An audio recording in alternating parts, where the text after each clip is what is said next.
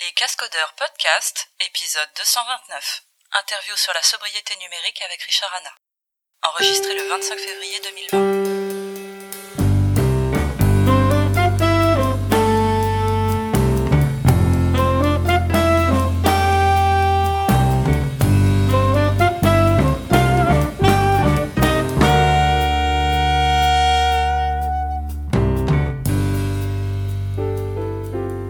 Pour soutenir les cascodeurs, vous pouvez aller sur Patreon, patreon.com slash les cascodeurs. Merci à vous.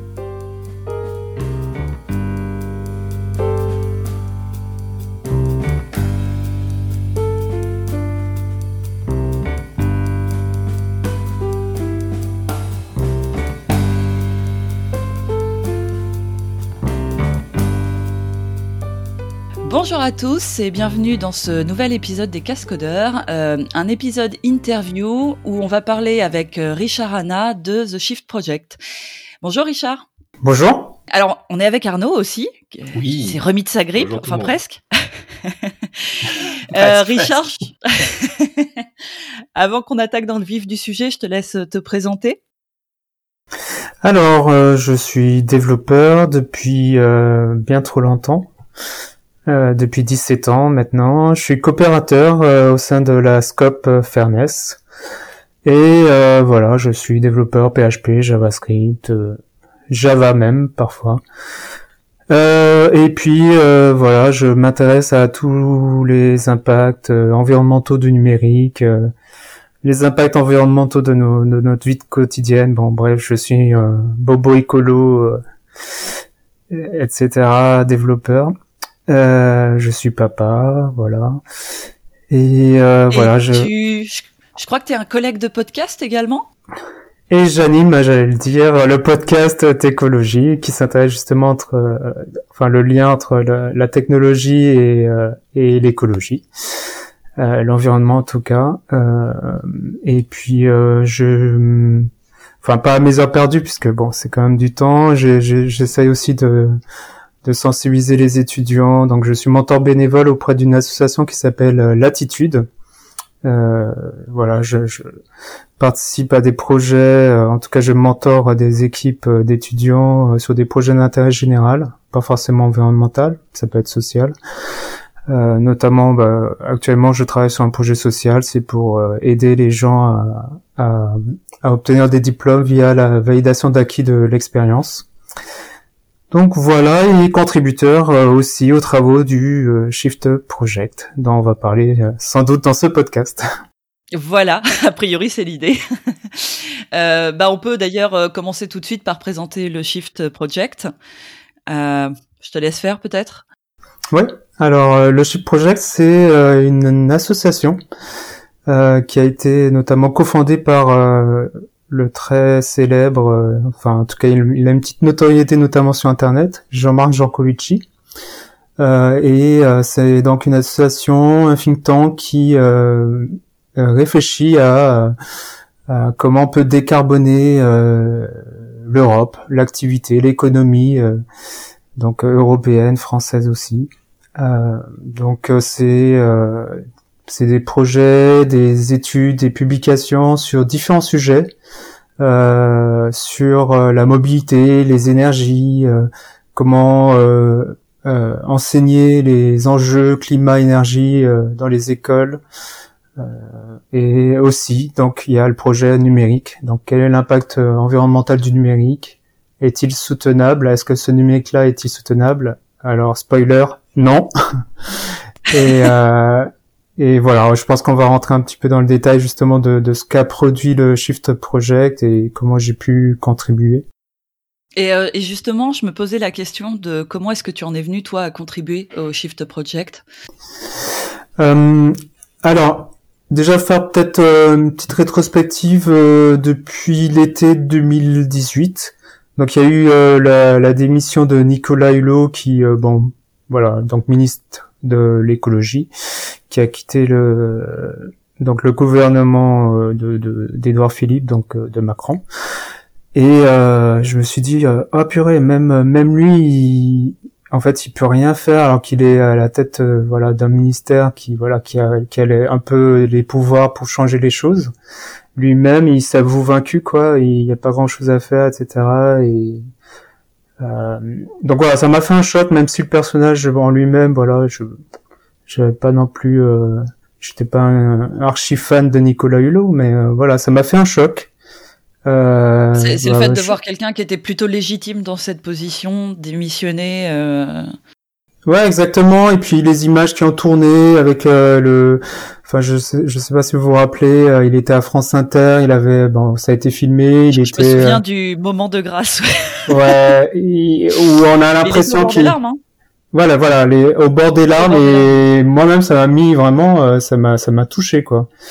Ah bah c'était un peu, oui, c'était assez choquant. Enfin, euh, je, m'en souviens très très bien aussi, et ça, tu sentais qu'il était euh, extrêmement malheureux, extrêmement peiné de prendre cette décision en fait. Ouais, ouais, et surtout que, euh, voilà, on était, euh, on pensait que notre président Macron, voilà, make planet great again, comme il le disait il y a quelques mois, quelques mois avant cette, cet épisode, en, en, réponse à, à Trump Make Planet Great Again et au final euh, bah là en deux ans il s'est pas passé grand chose hein, honnêtement euh. l'interdiction des plastiques en 2040 euh, c'est un peu ridicule quoi. Enfin bon bref je vais pas m'éterniser sur la, la, question politique mais bon ça m'a fait un choc. Ensuite bah il y a y a eu à l'automne 2018 un nouveau rapport du GIEC qui disait que voilà on n'est pas bien du tout en termes de d'émissions carbone, en termes de réchauffement climatique. Euh, ça m'a ça m'a vraiment frappé. Je me suis dit ben ouais quel, est l'impact du numérique dans tout ça? Et j'ai cherché. Je suis tombé sur le rapport euh, du Shift Project donc euh, pour une sobriété numérique. donc j'ai un peu épluché le truc. J'ai regardé d'autres sources, notamment greenIT.fr. Euh, voilà, il y avait d'autres d'autres sources d'informations et et tout ça, toutes ces sources-là allaient dans le même sens, c'est-à-dire que euh, le numérique est polluant. Oh, je suis tombé des nues. Ah ouais, ok. Donc euh, la dématérialisation n'a pas du tout euh, tenu ses promesses. Grosso modo, en fait, on pollue de plus en plus, les usages explosent. Et, euh, et donc, euh, que dit le rapport? Ce rapport euh, du Shift Project, c'est aujourd'hui c'est 4% des émissions à effet de serre liées au, numérique, et c'est surtout une augmentation de 9% par an. et donc, on pourrait doubler cette part d'ici 2025. Donc c'est énorme en fait, alors qu'on est, enfin ce que dit le GIEC, ce que l'accord de Paris, etc., c'est qu'il faut qu'on réduise nos émissions et avec le numérique, en fait, on les augmente, mais de façon exponentielle. Et euh, donc euh, effectivement, le, là tu reviens sur le premier rapport qui a été publié par le Shift Project sur cette partie justement numérique et, euh, et impact environnemental. Donc euh, rapport intitulé L'Initiative pour une sobriété numérique. Euh, alors les causes, elles ont été identifiées assez rapidement hein, de, de cette justement euh, pollution exponentielle c'est euh, la multiplication des appareils électroniques, la vitesse à laquelle on, les remplace, et puis aussi l'explosion des usages vidéo. Oui, c'est, en fait ce qui est frappant, c'est qu'on a souvent tendance à, croire que dans le numérique c'est euh, c'est l'usage, c'est euh, c'est voilà, on, regarde des vidéos, on joue à des jeux vidéo en ligne, etc. Mais l'impact le plus le plus grand, c'est enfin quand j'achète un téléphone par exemple, 90% de la pollution a déjà été générée quand je l'ai acheté. Donc les 10% restantes, ce sera l'usage, ce sera la consommation électrique, euh, etc. Euh, donc ce qui est euh, ce qui est frappant, c'est que la, la, pollution, elle est un peu cachée, quoi. On, on, la voit pas, elle est jamais indiquée. Mais euh, voilà, quand on achète un téléphone, un ordinateur, la pollution a déjà été générée parce que voilà, il y a l'extraction des minerais qui est souvent en Chine, au Congo, qui mobilise euh, pas mal de produits polluants, pas mal d'énergie qui est souvent carbonée. Euh, qui se fait aussi euh, dans des conditions environnementales et humaines qui sont désastreuses. On peut oui. préciser au passage. Oui, oui, tout à fait, notamment, notamment Congo, Chine. De toute façon, les normes environnementales, bah, il y en a, il y en a pas en fait.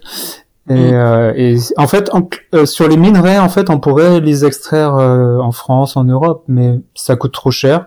Et les normes environnementales, et on veut pas le faire, les normes environnementales. Euh, il y a un, je me souviens plus de, de son nom, mais euh, il y a une, un militant en fait qui disait que qui, qui milite pour la réouverture des mines en Europe en disant bah on va vous confronter à ce que c'est réellement une mine d'extraction de terres rares et, et, vous allez voir que vous en voulez pas chez vous et que c'est pour ça qu'on les a envoyés à l'autre bout de la planète. Ouais.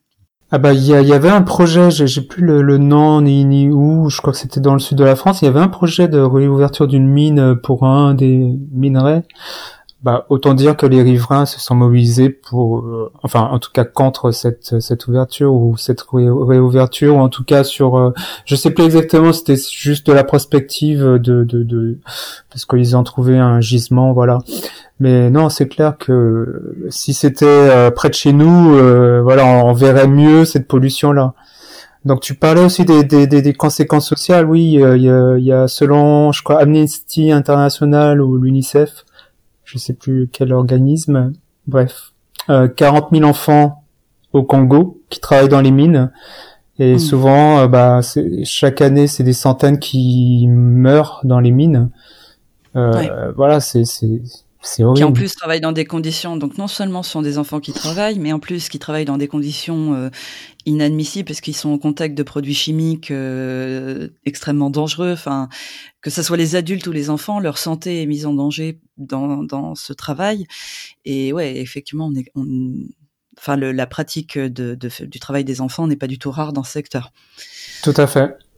Tout à fait. Et puis euh, souvent ils sont, euh, ces enfants-là sont réduits en esclavage. Donc il y a eu une action là en décembre de familles de, d'enfants mineurs qui attaquent clairement euh, Google, Apple, etc. Enfin tous les tous ceux qui ont besoin des, de minerais euh, alors j'ai des Google, peut-être pas Google, c'est Dell, Apple, etc. Enfin voilà, tous les, fabricants, tous les fabricants. Euh, enfin de toute façon tous les fabricants aujourd'hui, ils ont besoin des, des, minerais et euh, ils se cachent derrière des plein plein de fournisseurs, plusieurs échelles, plusieurs couches de fournisseurs et, et le problème environnemental en, en, bout de euh, supply chain, on va dire, de chaîne de production, euh, bah, ça les, ça les concerne pas trop.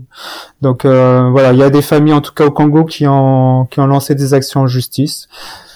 Bon, je je suis pas très optimiste sur la finalité, enfin sur la le fait qu'ils gagnent, mais voilà, en tout cas, il y a. et au moins ils l'ont fait, et c'est courageux et. Mhm. Et c'est nécessaire, je pense. Ouais. Et, euh, et d'ailleurs, un autre aspect du l'injustice euh, sociétale euh, liée à ces problématiques-là, c'est que euh, cette pollution de, du numérique, elle est principalement la cause des pays développés. Euh, donc il y avait notamment dans les chiffres euh, du rapport, en moyenne en 2018, un Américain possède près de 10 périphériques numériques connectés mhm. et il va consommer 140 gigaoctets de données par mois, là où un Indien possède en moyenne un seul périphérique et consomme 2 gigaoctets. Ouais, ouais, tout à fait. Tout à fait, en fait. Euh toute façon, euh, on consomme euh, de plus en plus de, d'équipements matériels, des enceintes connectées, des montres connectées. Euh, des, des, on change de téléphone en moyenne tous les deux ans. en tout cas en Europe, parce que effectivement en Afrique, en Inde, etc. Et les téléphones qu'ils utilisent, c'est souvent des, des, des, téléphones, on va dire moyenne gamme, bas de gamme, et souvent reconditionnés en fait. Ils achètent rarement mmh. du neuf en tout cas la, la, la, la population euh, euh, globalement en majorité.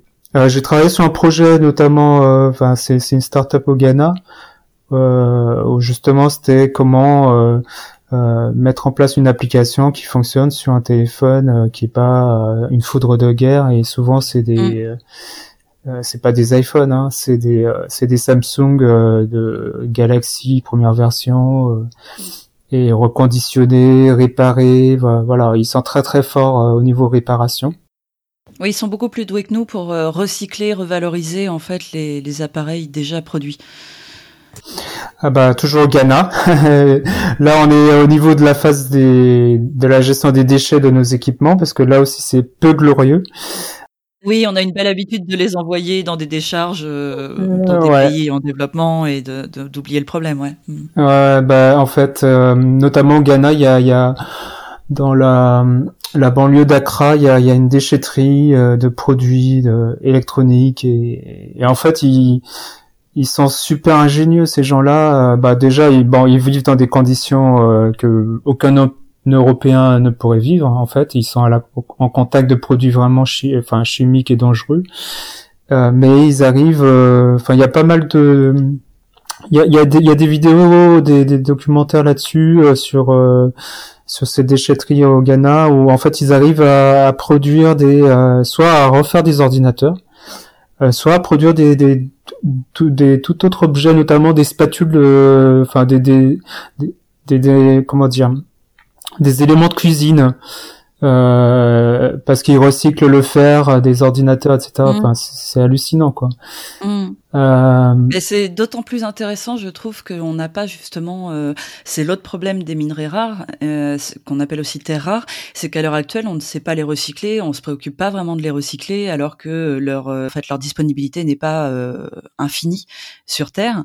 Et je trouve ça assez intéressant de voir ces gens justement se préoccuper eux de redonner une seconde vie à ces à ces morceaux d'ordinateur et de tout ça et alors ils le font pas par conscience écologique, hein, euh, ils le font par non, juste euh, pour leurs besoins. C'est par besoin économique en fait, mais parce qu'ils ont ils ont accès à une ressource qui est euh, qui n'est plus utilisée par les Européens et ils peuvent en faire autre d'autres choses. Mm, mm. Mais oui, sur les sur les minerais, en fait, le, la question des, des de, justement du terme terre rare euh, c'est euh, en fait il n'y a pas de rareté par rapport à ces minerais. Il y en a partout sur Terre, mais ce qui va être euh, de plus en plus compliqué, c'est le rendement d'extraire tous ces, ces, minerais en fait, parce que il y a une explosion de, des besoins, notamment liés à la transition énergétique. Bah, en fait, il y a, y a, une concurrence clairement entre la transition énergétique, la transition numérique. Euh, on a besoin ces mêmes ressources qui ont toutes les voilà. Exactement. Euh, entre, enfin, il y a, y a une, clairement une concurrence entre euh, euh l'éolien, les panneaux photovoltaïques et, euh, nos smartphones, nos ordinateurs. Il y a Elon Musk qui avait alerté il y a quelques mois sur le gouvernement américain pour dire attention, euh, je pourrais pas produire, enfin j'ai pas accès à assez de minerais pour produire mes batteries de Tesla. Euh, donc euh, parce que voilà, il y a une concurrence par rapport à l'explosion des, smartphones, des ordinateurs, etc. Parce que les pays développés aussi ont de plus en plus besoin de s'équiper. Euh, nous, on est suréquipés en Europe, en tout cas en, en Occident, mais les, les, Indiens, les Chinois, tous les pays en voie de développement euh, veulent également s'équiper parce qu'ils ont le référentiel qui est euh, le référentiel, c'est l'européen, le mode de vie euh, occidental plutôt. Mmh. Euh, donc voilà. Et puis parce que aussi, je pense la, et c'est dit d'ailleurs dans le rapport, la, la transition numérique, elle est vue comme un levier de développement euh, économique et social. Et euh, donc c'est tout à fait légitime que ces pays euh, veuillent se servir également de ce levier pour améliorer leurs conditions de vie. Oui, tout à fait, tout à fait. Euh, voilà, on peut pas leur refuser, euh, en tout cas l'accès. Euh, souvent, j'entends parler, oui, c'est les Chinois qui polluent le plus, euh, mais en même temps, si on voit sur l'échelle de l'histoire, on a nous occidentaux produit beaucoup plus de pollution. je sais plus quel est l'ordre de grandeur, mais voilà, on est on n'est pas en droit de dire oui, c'est les Chinois, c'est les Indiens, c'est les Brésiliens qui polluent. Et, et, proportionnellement au nombre de personnes, parce que enfin, c'est toujours facile de, de, comparer les chiffres bruts euh, et absolus, mais euh, d'une manière générale, effectivement, ils sont beaucoup plus nombreux. Tout à fait. Euh, personnellement, c'est pas, enfin individuellement, je veux dire, pardon, ils sont, c'est pas eux qui vont obligatoirement consommer et, produire plus de, de, pollution que bah, un Européen ou un Américain et autres. Exactement. Quand on regarde si on regarde euh, l'empreinte carbone d'un Européen par rapport à, un Chinois, euh, c'est pas comparable.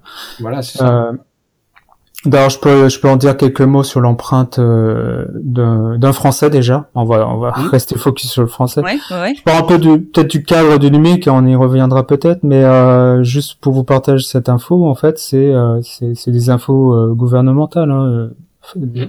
Par rapport à l'empreinte d'un Français, c'est 12 tonnes euh, carbone voilà, on prend carbone, c'est le l'indicateur environnemental qui parle à tout le monde parce que c'est euh, l'un des euh, l'un des gaz à effet de serre qui est euh, responsable des, un des responsables du réchauffement climatique. Donc c'est 12 tonnes et l'effort que doit faire chaque Français, c'est divisé par 6 euh, cette émission-là, cette empreinte-là, divisé par 6 pour atteindre les, les fameux 2 degrés en 2050.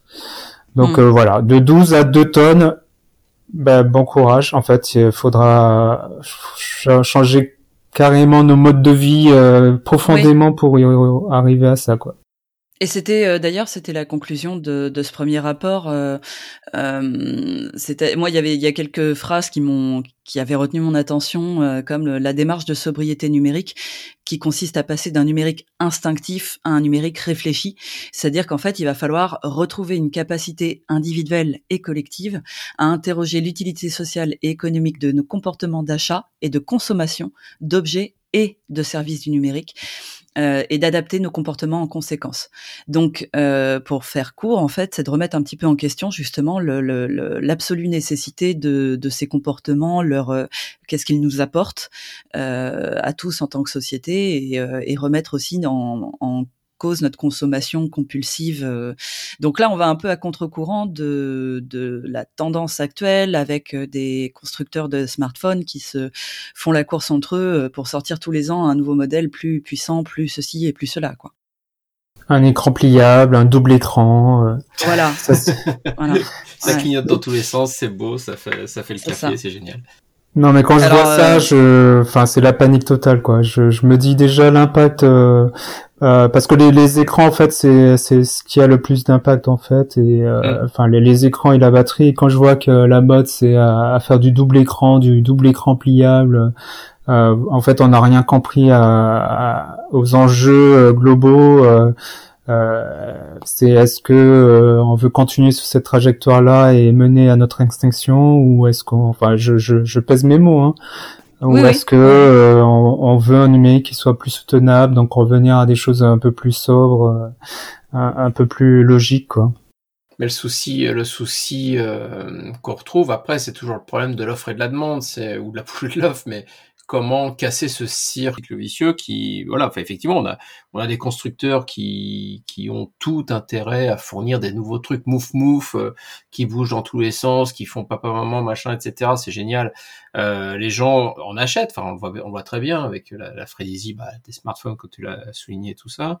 Euh, et puis le, le consommateur qui, bah, lui, va-t-il être en a-t-il le choix déjà aujourd'hui? Parce que c'est toujours le même problème. Euh, on, disait tout à l'heure euh, euh, qu'effectivement dans les pays peu développés, bah, ils se, ils se contentaient de devices plus moins évolués, plus anciens, etc. aujourd'hui, ne serait-ce en France, va trouver des devices pas chers, recyclés, c'est compliqué sans trop de fonctionnalités. Euh, truc tout bête, moi je sais que mes enfants euh, qui sont encore jeunes, qui sont euh, entre 10 15 ans, ils ont pas de smartphone. Donc je suis je, je, suis ils me détestent pour ça. Mais tu es un père indigne, je le savais. Je sais, je sais et, ils me le répètent tous les jours. Et bon, je vais, je vais finir par, par plier parce qu'un jour, enfin aujourd'hui, ça commence bien sûr à les, à les, à les handicaper vis-à-vis de leurs camarades, vis-à-vis de, de, la société, parce que tous les autres, tous leurs copains sont sur sur WhatsApp, sur machin, sur tous ces trucs-là, euh, que moi je suis très bien, enfin je trouve qu'ils sont très bien sans, et euh, ils ont des tablettes par contre, mais voilà, pas de smartphone. Et, euh, et ce que je voulais dire, c'est que je cherchais ne serait-ce que de trouver des téléphones simples. Bah, va trouver un téléphone simple. Alors déjà, pas un smartphone, c'est l'enfer. Honnêtement, c'est l'enfer. Trouver un téléphone aujourd'hui qui soit pas un smartphone, moi le seul que j'ai trouvé plus ou moins, c'est le Nokia 100. Hein. C'est le seul qui reste à peu près sur le marché, qui reste euh, euh sans, euh, euh, sans sans smartphone. Et encore plus si tu ne veux pas de photos, puisque j'ai pas du tout envie, je vois pas l'intérêt à leur âge d'avoir des photos et de faire des photos dans tous les coins. On sait très bien tous les problèmes de harcèlement, etc. qu'il peut y avoir. Oui, tu, tu veux leur éviter de se mettre en danger par méconnaissance des Donc, risques. J'ai pas envie mm. que voilà, ils se mettent en danger, qu'ils mettent d'autres en danger, qu'ils fassent des. Enfin, je vois pas l'utilité pour l'instant du moins quand ils étaient surtout euh, jeunes, euh, et ben trouver un téléphone dans notre société aujourd'hui, trouver un téléphone sans euh, appareil photo, c'est impossible. C'est le seul que j'ai trouvé, c'est le Nokia 100. C'est un truc dingue. C'est tu cherches, j'ai cherché mais des plombes sur tous les, il y a rien. y a rien. Tous maintenant, même les trucs de base, même les trucs pour les personnes âgées, les machins, ils ont tous des smartphones, ils ont tous des machins. Mm. Voilà. Et, euh, et c'est vrai que c'est aussi donc c'est le problème c'est de d'offre et de demande parce que moi je comprends autant très bien qu'on peut dans une démarche euh, bah, écologique, enfin personnelle, etc. vouloir réduire ses besoins et tout. D'un autre côté, on est poussé par les, les entreprises à consommer plus et avoir des trucs plus euh, euh, modernes qui font tout et n'importe quoi. Comme par quel par quel angle on peut euh, approcher ça? Parce que enfin j'ai l'impression que c'est on discute, on discute, mais au final.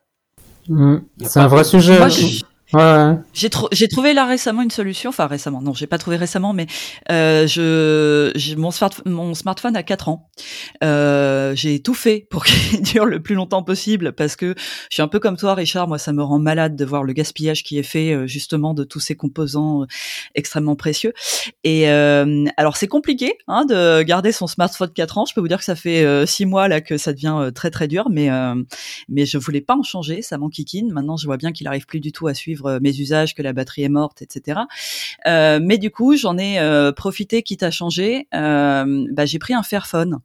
Et le Fairphone, en fait, a plusieurs avantages. C'est que déjà, le Fairphone vous garantit que les ressources qui ont été utilisées, elles ont été extraites dans des conditions humaines décentes.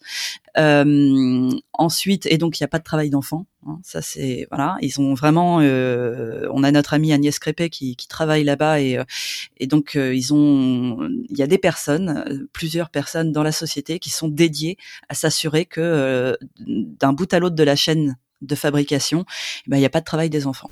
Oui, euh... j'ai pu parler avec Agnès justement sur Técologie, si vous voulez euh, ouais. retrouver son interview.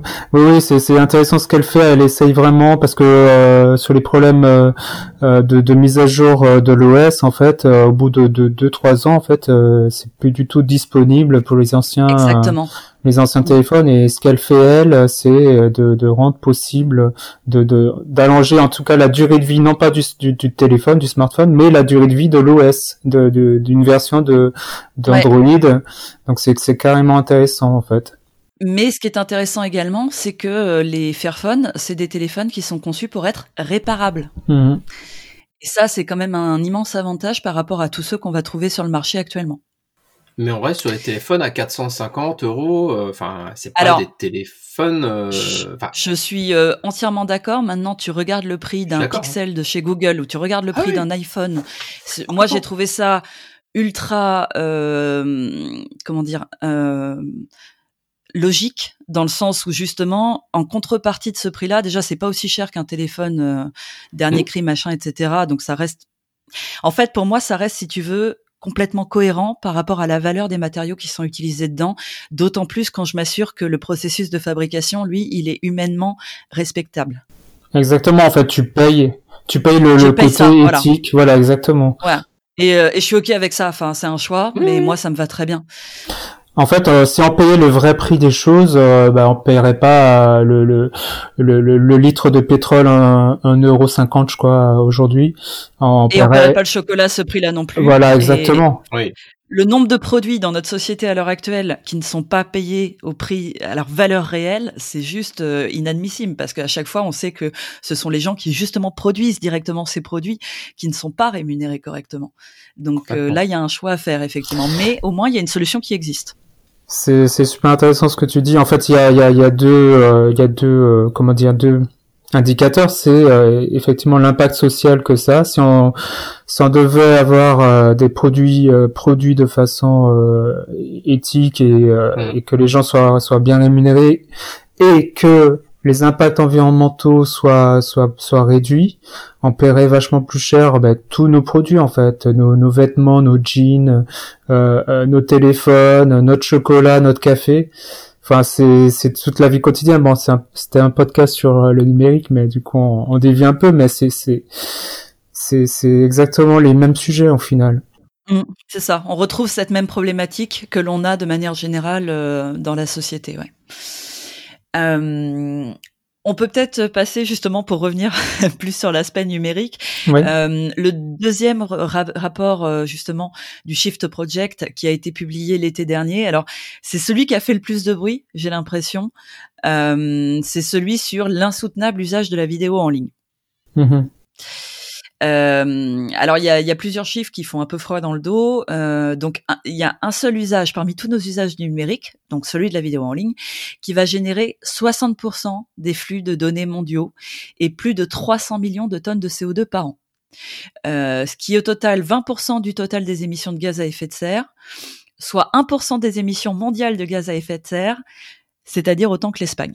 Moi, ces chiffres, ils m'ont ils m'ont collé une claque monumentale quand j'en ai pris connaissance.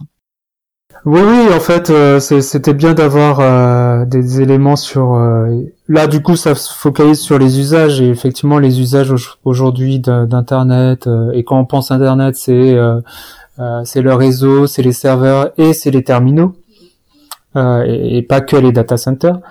Euh, donc quand on regarde une vidéo, en fait, euh, on mobilise. Si on regarde une vidéo dans le dans le train en 4G, bah, ça va mobiliser mon téléphone, donc consommer de l'électricité sur mon téléphone, euh, consommer sa batterie parce que sa batterie, bah, au fil du temps, bah, ça va baisser. Là, en 4 ans, bah, je devrais la changer. Ça va mobiliser le réseau 4G. Le réseau 4G, c'est 10 à 100 fois plus d'impact qu'un réseau Wi-Fi. Euh, je, je j'espère ne pas dire de bêtises par rapport à cet ordre de grandeur, euh, à vérifier, à fact-checker. Euh, ensuite, euh, au niveau des des, euh, des, des serveurs, des CDN ou des, euh, des tuyaux qui vont euh, où va passer la data, bah, bah, c'est de l'énergie encore une fois, des juste pour afficher une vidéo d'un petit chat ou, ou une vidéo une vidéo drôle euh, qu'on a vue sur Twitter voilà. En tout cas faut être conscient de tout cet enjeu là sans que ça soit de l'écologie punitive hein. vous avez le droit de regarder des vidéos il hein, n'y a pas de souci. Mais c'est juste de, de se dire bah, si je regarde une heure de vidéo tous les jours bah ça, ça a un impact aussi quoi. C'est ouais Ouais. Et du coup, de réfléchir aussi à aux conditions dans lesquelles tu le fais, puisque tu précisais là, par exemple, que effectivement, si tu le fais sur le Wi-Fi chez toi et si tu le fais sur ton téléphone dans le train, c'est pas le même euh, impact non plus euh, environnemental derrière. Euh. Non, c'est clair. Non, c'est clair. Et puis, bah, quand je vois aujourd'hui les gens qui regardent tout le temps des vidéos dans le train, le matin, le soir. Mm j'ai pas l'impression qu'ils se sont dit le matin tiens je vais mettre euh, je vais télécharger toutes mes vidéos chez moi et je vais les mettre euh, dans en cache de mon téléphone. Je vais les regarder dans le train. Non c'est souvent en direct sur donc en 4G euh, donc bah voilà. Si vous voulez regarder des vidéos bah faites-le chez vous en Wi-Fi c'est mieux. Et puis dans le train lisez un livre. Mais bon, c'est un conseil que je vous fais sur ce podcast là, mais globalement, je pense pas que le le, le, grand public euh, fasse cet effort-là. En parlant justement des solutions, peut-être euh, euh, le fait, il y a, y, a, un gros effet de rebond sur le fait que nos connexions Internet et nos forfaits mobiles soient en illimité, selon moi. Euh, ben en fait, je peux consommer autant de data que mm. je veux, c'est illimité, et du coup, j'ai pas conscience de l'impact environnemental. Euh, ben, peut-être que faut revenir à quelque chose de, de moins illimité d'avoir vraiment des forfaits. Euh, bah, c'est ce qu'on avait il y a quelques années. Hein. On avait des forfaits à, oui. à, quelques mégas euh, et du coup on surveillait ça, on recevait des, des, des SMS. attention, euh, bah, le méga supplémentaire. voilà. On téléchargeait en Wi-Fi sur le sur le device les, les vidéos au lieu de les, les prendre en ligne. On, le faisait ça le soir et puis, puis comme ça le lendemain matin on pouvait les regarder si on voulait, mais sans savoir dépenser de la 4G. Euh, après, je pense effectivement que c'est pas euh, quelque chose que les gens font, volontairement. Euh. Là, il y a une, c'est une méconnaissance totale en fait. C'est que les gens n'ont absolument pas idée de l'impact environnemental de de leurs actions du quotidien parce qu'on leur a vendu ces services-là qui sont qui sont cool. On va pas se mentir, ils sont cool. et, et, donc, bah, les gens y adhèrent et ne, à aucun moment on leur a dit alors, ok, on vous met toutes ces vidéos là en ligne. Par contre, derrière l'impact écologique, il est celui-ci. Donc il y a, pour moi, il y a un travail d'éducation en fait qui est à faire là, de, rendre visible justement ces études euh, au plus grand nombre, leur en faire prendre connaissance pour qu'ils puissent euh, à leur tour remettre en question leurs usages du numérique. Alors je vais nuancer un petit peu, je suis d'accord avec toi. Il faut sensibiliser effectivement le grand public et les acteurs aussi du numérique. Euh, mais en même temps, tu peux pas euh, dire voilà, c'est vous les responsables. C'est comme Coca-Cola qui dit euh, voilà, les, les, bouteilles dans la nature, les bouteilles plastiques, c'est vous les usagers, faut nettoyer, tu mm. vois. Ah oui, non, mais bien sûr, le, la, la, la, responsabilité est partagée. Oui, oui. La responsabilité est partagée, et c'est pour ça que je disais, voilà, on a, en fait, les acteurs, ils ont tout fait pour que ça soit tellement efficace de regarder les, acteurs, les opérateurs, euh, voilà pourquoi on est passé de 3 à 4G, à 5G qui arrive, on va peut-être en reparler tout à l'heure. Euh, voilà, on a augmenté euh, les tuyaux, on a augmenté l'efficacité et puis le côté je vais télécharger mon ma vidéo chez moi pour la regarder dans le train, bah personne ne le fait honnêtement. Enfin, ah il y a peut-être quelques quelques personnes, mais voilà, c'est c'est des de toute façon, je dirais même que si tu réfléchis euh, à la stratégie employée par les grands acteurs, euh, c'est même pas du tout ce qu'ils vont mettre en avant. C'est-à-dire que tu prends des pubs télévisées de d'opérateurs télécoms, euh, ils vont te mettre en avant le fait que tu peux regarder tes vidéos dans le bus, dans le train, etc. Justement. Mm-hmm. il, y a, il, y a, il y a globalement une culte de l'efficience et de l'immédiateté globalement hein, dans, dans, tout ce qu'on a comme service, application, etc. Euh, euh, et, et, et, tout ça, c'est euh, alimenté par l'effet rebond en fait. Plus c'est efficace, plus on va consommer. Mm. En, là, on nous promet de, de réduire les, le besoin en énergie, en ressources, etc. Mais en les réduisant, on les rend plus efficaces et du coup, on consomme plus. Mm. Mm. Et alors, il y a quand même un chiffre, enfin quatre chiffres que j'aimerais donner pour qu'on prenne bien la mesure de, de, de, la nécessité de remettre ces usages euh, en question. Euh, parmi les usages de la vidéo en ligne, donc ces fameux usages qui génèrent 60% des flux de données mondiaux, il y a quatre grands types. Euh, le premier, c'est la VOD pour 35%, donc tout ce qui est Netflix, Amazon Prime, euh, etc. Mm-hmm. Le deuxième, c'est la pornographie pour 27%. Euh, le troisième, c'est les ce qu'on appelle les tubes, euh, donc les YouTube, les Dailymotion, etc. pour 21%. Et puis les 18% qui restent sont, bah, par exemple, les vidéos qui sont hébergées par les réseaux sociaux, les petits services de streaming, etc. Donc on est dans des usages qui sont quand même majoritairement euh, récréatifs je dirais. Euh, et effectivement, le, le, le, sans vouloir être euh, sans vouloir culpabiliser les gens, il me semble important de quand même réfléchir à ce que à ce qu'on est en train de dépenser pour quel usage, pour quel intérêt, pour quel gain. Oui, ce que dit euh, le Shift Project, c'est que euh, on va arriver, euh, enfin, tout le monde le sait, quoi, qu'il y, aura un problème sur les l'approvisionnement énergétique euh, donc comment, ou en tout cas sur l'approvisionnement énergétique aujourd'hui, euh, même si on met en place de l'énergie renouvelable, etc.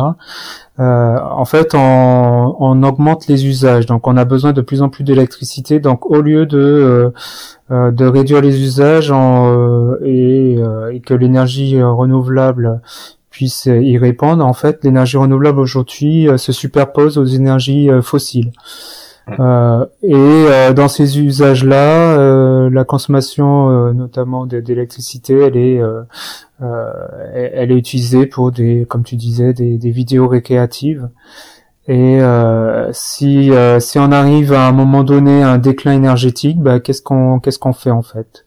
Est-ce que on, on, donne de la bande passante pour des vidéos ludiques ou est-ce que c'est pour accéder à Wikipédia ou à de la santé en ligne, euh, enfin notamment à, la télé euh, télé santé. Donc voilà, c'est un peu le, le, le, ce qui est dit dans le rapport. Euh, en tout cas, c'est pour sensibiliser sur ces enjeux-là et de dire, bah, plutôt qu'on subisse des choix qui seront faits de façon aléatoire, autant les, les anticiper dès aujourd'hui. bon, le Project n'apporte pas clairement de réponse en fait. Il, il pose la question. Et l'idée, c'est ensuite au pouvoir public, aux acteurs de prendre en main ces, ces questions-là. Et, et, j'en parlais tout à l'heure, ça peut être voilà vraiment donc sensibiliser les gens, mais c'est aussi est-ce que euh, faudrait pas limiter, revenir à une certaine forme de limite, euh, d'avoir un crédit euh, comme on l'avait il y a quelques années, hein, euh, avec nos, nos forfaits mmh. un peu plus limités. Euh, mais dans un monde où les ressources euh, sont finies et où le changement, le dérèglement climatique est là, enfin, il y a urgence à, à revenir, euh, en tout cas, à aller chercher une certaine forme de sobriété et clairement les, les vidéos ludiques. Euh, bah faut euh, je dis pas qu'il faut arrêter hein. moi-même j'ai un compte Netflix et je regarde des vidéos oui on en a tout ça et... je, regarde des vidéos de chats mais revenir à plus de sobriété et que aujourd'hui pareil on parlait du prix hein, 10 euros de Netflix c'est clairement pas le, le prix hein, si on tenait compte mm. des des impacts environnementaux et de et du vrai prix de l'énergie, euh, ça serait, euh, je, ça serait, je sais pas, 4 à 6. Si je, je reviens sur la division de, par 6 de nos gaz à effet de serre, euh, ce serait peut-être 6 fois plus. Ça serait un forfait à 60 euros. Ouais, et là, je pense qu'on se poserait nettement plus la question de le prendre ou pas. Clairement, clairement, bah, mm. peut-être ça, ça remettrait en cause aussi l'existence même de ces services. Parce qu'à 60 euros, il y aurait pas grand monde. Hmm. Euh, après, ce que je trouvais moi hyper intéressant euh, dans la démarche du shift, c'est que euh, effectivement, comme tu le dis, il n'y a pas de, il a pas de réponse apportée. Par contre, il y a quand même des outils qui sont proposés, et notamment, alors moi j'ai adoré quand je suis tombée dessus. Il y a une vidéo pédagogique qui s'intitule "Cette vidéo réchauffe le climat. Merci de la regarder." Mmh. Ça, c'est quand même brillantissime. Euh, et c'est une, une vidéo qui, euh, pour moi, est à partager euh, massivement, et notamment avec tous ceux qui ne sont pas versés dans le numérique et qui n'auront pas au moins facilement accès à cette réflexion sur l'impact du numérique dans l'énergie, enfin dans la consommation énergétique. et donc, on, elle explique bien, par exemple, que ben le, le numérique pourrait représenter 7% des émissions mondiales de CO2 en 2025, soit presque autant que toutes les voitures d'aujourd'hui. Donc là, ça, ça nous, c'est concret hein, comme chiffre, ça fait, ça fait pas mal réfléchir. Euh, il y a également un guide pour réduire le poids des vidéos en 5 minutes. Alors, ce guide, je l'ai trouvé super intéressant parce que, euh, bon, je l'ai parcouru, donc effectivement, il y a quelques, enfin, il a pas l'air si compliqué que ça à mettre en place. Et puis, quand on réfléchit nous, euh, en tant que développeurs, à toutes les vidéos qui sont mises en ligne par les jugs, par les conférences, par les youtubeurs, on a plein de gens dans la communauté qui ont des chaînes YouTube. Bah, on se dit que là, pareil, on a un effet levier euh, qui peut être assez immédiat. Euh, et, donc en troisième outil proposé, on a Carbonalizer, qui est une extension de navigateur qui rend visible l'impact environnemental du net et sur laquelle tu as contribué. Oui. Bah, justement, pour revenir au Shift Project, donc quand j'ai pris connaissance du rapport, etc., je me suis dit euh, bah tiens comment je peux agir euh, je vais les contacter je vais leur dire bah est-ce qu'ils ont besoin de mes compétences euh, voilà de, de développeur et j'avais justement bah, j'avais imaginé déjà un petit peu bah, qu'est-ce qu'on pourrait comme avoir comme outil pour mesurer notre impact personnel sur internet ou via enfin je pensais aussi via nos outils de développement mais bon. Maintenant je pense que c'est pas c'est pas super pertinent mais mais déjà, euh, voilà, comment euh, évaluer notre empreinte environnementale en consommant de l'internet. Et, euh, et euh, il m'a proposé exactement la, cette idée-là en fait. C'était un pur hasard et ça, ça tombait bien. Donc voilà, de, développer cette extension-là. c'est une extension Firefox qui s'installe et du coup vous activez puis ça ça regarde un peu toutes les, les tout ce que vous faites. ça vous espionne euh, mais, mais bon, en gros, pour la bonne cause. Mais pour la bonne cause, toutes les données pour, sont, sont dans le navigateur. Euh, voilà, c'est juste à, à l'usage. Oui, de voilà, il y a rien de collecté. En fait, c'est à, but, purement informatif. Non, non, il y a, y a rien de euh, collecté. Euh, et ce qui était intéressant, du coup, c'est euh, de de bah, bah, parler de, de consommation électrique parce que c'est souvent l'indicateur qui qui est, euh, qui en tout cas dans les usages euh, internet etc qui est repris mais d'avoir les équivalences euh, carbone en tenant compte de l'usage sur un ordinateur en Wi-Fi et en tenant compte aussi des impacts côté réseau et côté data center.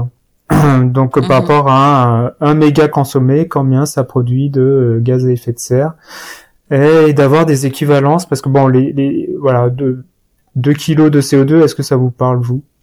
Bon, bah, pas plus que ça, non. Voilà, exactement. Bah du coup, en fait, l'extension donne des équivalences en nombre de téléphones qu'on aurait rechargé avec la même consommation d'énergie. euh, et euh, en nombre de kilomètres réalisés en voiture euh, essence. Mm. Donc là, c'est un peu plus parlant. Quand je fais un kilomètre au bout d'une journée à naviguer sur Internet, euh, voilà, c'est c'est quelque chose de mesurable par tout un Mm. chacun, et voilà, c'est c'est ce qui est intéressant. Euh, donc euh, voilà, l'extension Carbonalizer, donc elle est disponible sur euh, sur Firefox. Le code il est open source. Tous les calculs sont faits dans le navigateur. Il y a rien euh, qui est collecté. Et il y a il y a une il y a une version qui a été portée euh, sur Android et sur iOS par des, des développeurs d'Orange. Voilà, si ça vous Ça, c'est intéresse. intéressant, je pense aussi, euh, pour bien mesurer l'impact quand tu es sur ton mobile. Ouais.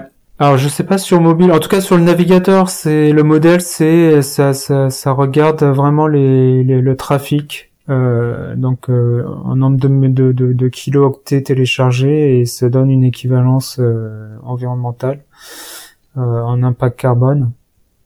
Euh, je sais pas sur mobile s'il euh, s'il regarde vraiment la consommation batterie. Euh, Ça je pourrais pas dire. Le- je sais pas si je crois que le code n'a pas été open sourcé, ça c'est un peu dommage. Euh, amis développeurs d'Orange, si vous écoutez ce podcast. Et euh, effectivement, moi j'ai fait le j'ai fait le test. hein. je je, je l'ai lancé euh, pendant je l'ai laissé pendant cinq minutes. euh, j'ai euh, regardé la vidéo. je, je l'avais regardé, je m'en souvenais plus. Re-regardé la vidéo qui justement qui a été de, mise en ligne par euh, le Shift et, euh, et, après je suis passé vite fait sur le site des cascodeurs pour voir et en cinq minutes euh, j'ai donc fait transiter 18 mégas de données ce qui a nécessité euh, 0,005 kWh d'électricité ce qui est équivalent à 2 grammes de CO2 euh, et qui équivaut à 0,009 km en voiture. Mhm. Voilà. Donc c'est c'est assez. Moi j'ai trouvé que c'était super bien fait. C'est assez euh, intéressant. euh, Peut-être une, une habitude à prendre euh, régulièrement pour euh, pour réfléchir un petit peu justement euh, à nos usages. Et puis euh, Tu, tu voulais que je réagisse, pardon? non, c'est comme tu veux, comme tu le sens. non, je, je, juste par rapport au podcast, euh, par exemple sur le sur le sur mon podcast écologie, en fait, euh, on indique pour chaque épisode euh, euh, le on va dire le poids en, en équivalence de d'émissions dans CO2. Euh, donc pour chaque épisode, euh, c'est environ, je crois, 20 20 grammes CO2 pour 30 minutes de podcast, par exemple. Bon, 20 grammes, du coup, ça parle pas à grand monde, mais voilà, c'est c'est quand même 20 grammes. Et euh, donc le troisième rapport euh, du Shift sur cet impact justement du numérique euh, sur la, consommation énergétique, c'est euh, le rapport qui s'appelle Déployer la sobriété numérique. Donc c'est un petit peu euh, finalement c'est un petit peu ce vision future.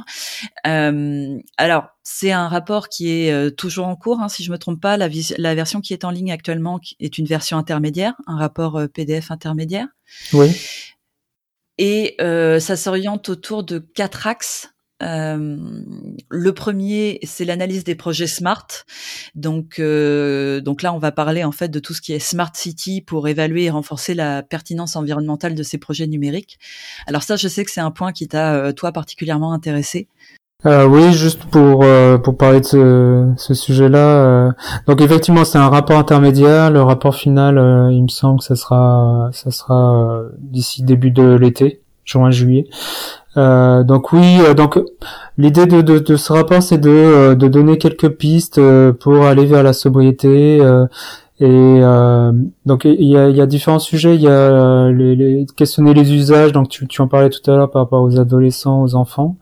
Et euh, il y a les questions de est-ce que la smart city euh, c'est intéressant, est-ce que c'est utile, euh, est-ce que ça ça permet de voilà d'avoir une ville une, ville intelligente, est-ce que c'est c'est c'est plus efficient, en- est-ce qu'on consomme moins d'énergie? Et là, il y a dans le dans ce rapport là, il y a une étude sur justement le les les, smart euh, light, euh, les, les les lumières intelligentes. euh, Est-ce que en- éteignant, en allumant les, les lumières, euh, on consommerait moins d'énergie, etc. Mais pour les allumer, les éteindre, etc. Enfin, on a besoin de, de matériel, on a besoin de, de réseaux, etc. pour euh, pour que ça fonctionne correctement. Et donc l'étude, euh, le bilan global qui a été fait, ben, je vous le donne en mille. Ben, en fait, c'est plus efficace de laisser les lumières allumées tout le temps à la, même puissance que de, de les rendre intelligents et de s'allumer et de s'éteindre. euh, Mm. Voilà, donc c'est c'est des questions comme ça. Euh, donc c'est des bilans globaux. Euh, souvent on parle d'analyse de cycle de vie euh, global. quand on, on, fait un projet, c'est vraiment tenir compte de, de tous les tenants et aboutissants en fait. Qu'est-ce qu'on a besoin comme matériel? Quel est l'impact environnemental de la production de ce matériel-là? Euh, sur les usages ensuite et sur la gestion des déchets parce que la gestion de tous ces déchets électroniques, bah, comme on l'a dit tout à l'heure, bah, ça, ça pollue et ça a des conséquences sociales aussi importantes. Donc euh, avec les lumières de type LED, c'est tellement efficace qu'on n'a pas vraiment besoin de les rendre intelligentes. Donc voilà, si vous avez des, des ampoules LED intelligentes chez vous, bah désolé en fait. Et vous pouvez laisser vos lumières allumées toute la nuit, c'est beaucoup plus efficace que de d'avoir de, de, euh, de, des lumières connectées entre guillemets. Mm. Et euh, c'est une réflexion d'ailleurs qui va, enfin dans les objectifs futurs, si j'ai bien compris ce que j'ai lu dans le rapport, euh, il voudrait, euh, le Shift aimerait étendre cette méthodologie qui a été appliquée là au Smart City à deux autres technologies, euh, que sont la voiture connectée autonome et euh, le compteur communicant et le réseau électrique intelligent. Et, euh, et c'est vrai que tu vois, on parlait d'effet rebond tout à l'heure, et il y a le, ce fameux truc avec la voiture autonome, où en fait on se, on sait très bien que le risque à terme d'avoir que des voitures autonomes, c'est pas du tout qu'on va euh, optimiser les trajets et réduire notre consommation énergétique dans nos transports, c'est qu'au contraire, en la facilitant, en la rendant encore plus disponible, on va l'augmenter de manière exponentielle. Bon, c'est mon avis perso, c'est honnêtement on l'aura pas. Voilà c'est dit. Euh, mais effectivement, il y a, notamment euh, le blog et le podcast atterrissage. Euh, je vous invite vraiment à lire l'article sur Medium d'atterrissage qui parle de euh, je me rappelle plus son nom. Euh, si, tu peux nous le retrouver, je le mettrai dans les liens. Damien, Damien Detcheri, je crois, euh, qui parle justement de l'effet rebond lié au, à la voiture autonome et que, en fait, ça va, l'effet, ça sera euh, en fait l'impact environnemental sera beaucoup plus important parce que ça sera tellement facile de prendre une voiture que que ça va augmenter euh, les impacts environnementaux. Et quand on voit que les voitures électriques aujourd'hui, euh, même pas autonomes, le bilan global. un impact qui est pas neutre, hein, loin de là, ouais. Ah oui, oui. là, les publicités qu'on voit un peu partout, c'est euh, voiture zéro émission, voilà, exact, etc. Mais en fait, avec l'impact de production de ces batteries, euh, mhm. l'impact est énorme. Effectivement, sur l'usage. Et l'impact de leur cycle de vie également, parce que euh, c'est des batteries qui n'ont pas une durée de vie euh, éternelle et qu'il faut remplacer et recycler et on ne sait pas les recycler. Tout à fait, ouais. Sur, les batteries, elles sont hyper lourdes, donc la voiture est hyper lourde, donc on a besoin de plus d'énergie pour les transporter. les Tesla, elles pèsent 2 tonnes. Voilà, une petite, on a l'impression qu'elle est super légère. Non, c'est un tank, la Tesla. Euh, donc euh, c'est pas du tout efficace. Donc aujourd'hui les voitures électriques elles sont euh, elles sont beaucoup plus polluantes qu'une voiture essence. malgré toutes les pubs que vous pourrez regarder, il y a plein plein d'études qui font que qui disent globalement c'est entre 10 et 20% de si on prend le l'ensemble du cycle de vie de la, voiture, donc c'est 10 à 20% de de plus de pollution par rapport à une voiture normale. Mais aujourd'hui, on nous incite, euh, aujourd'hui, on nous incite au niveau gouvernement et autres à essayer d'aller dans cette euh, dans cette euh, direction, soit des voitures, bon, tout électriques ou du moins mixtes. Est-ce que c'est là où aussi il y a un problème d'éducation ou de volonté du gouvernement, etc. Parce que, enfin voilà, enfin c'est on sait bien que c'est pas parfait l'électrique euh, et puis faut, faut, faut, créer l'électricité et ce qui est pas plus euh, rentable obligatoirement que le pétrole euh, sur plein d'autres axes. Est-ce que le, le, problème il est aussi au niveau des gouvernements? Comment je je pourrais pas je, je, je, pourrais pas trop répondre à cette question-là parce que je, je, je sais pas, il y a, y a, des problèmes de peut-être des, de, de politique, de géopolitique par rapport à ça, parce qu'effectivement la voiture euh, zéro émission, c'est zéro émission chez nous, mais les émissions euh, pour la production, elles sont faites ailleurs. Les batteries, tout ça, comme on le disait, c'est la même chose que le numérique, c'est euh, les minerais en, Afrique, en, en Chine. La production, elle est essentiellement, voire euh, comment dire, que en Chine en fait, c'est l'usine du monde par rapport aux batteries.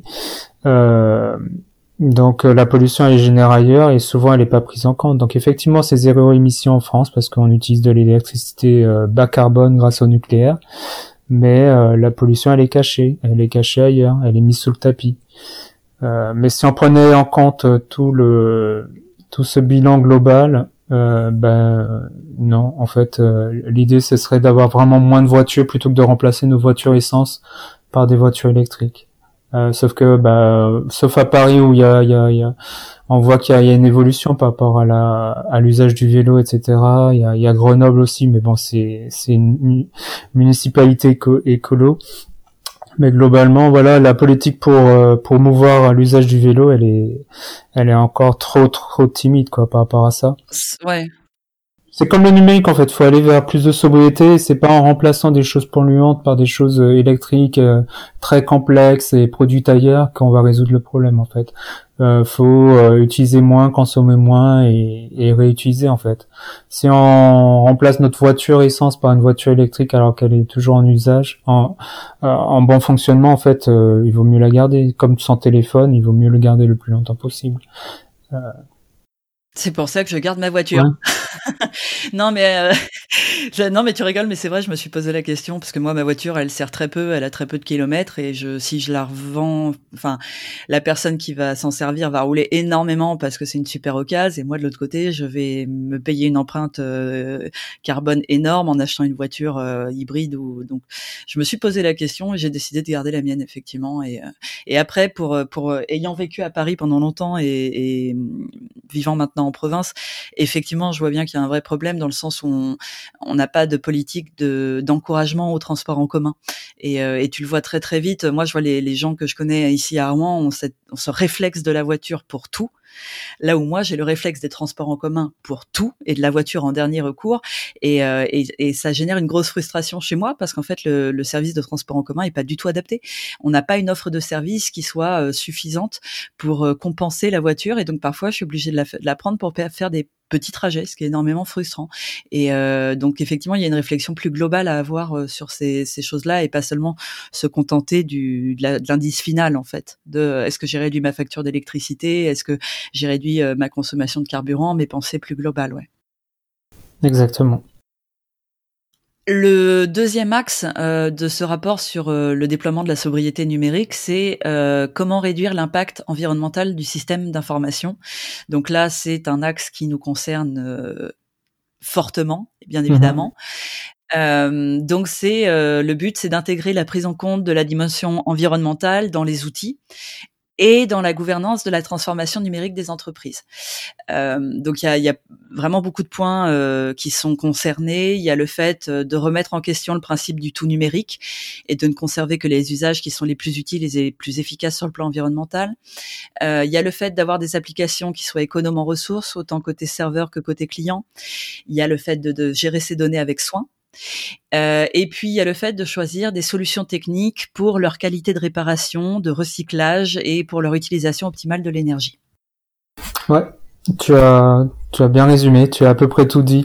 Oui, en fait, c'est vraiment euh, se dire, en fait, c'est sensibiliser sur le fait que oui, le numérique, il y a, des, impacts environnementaux il y a des impacts environnementaux pardon et que euh, c'est pas toujours une bonne idée de, de tout dématérialiser.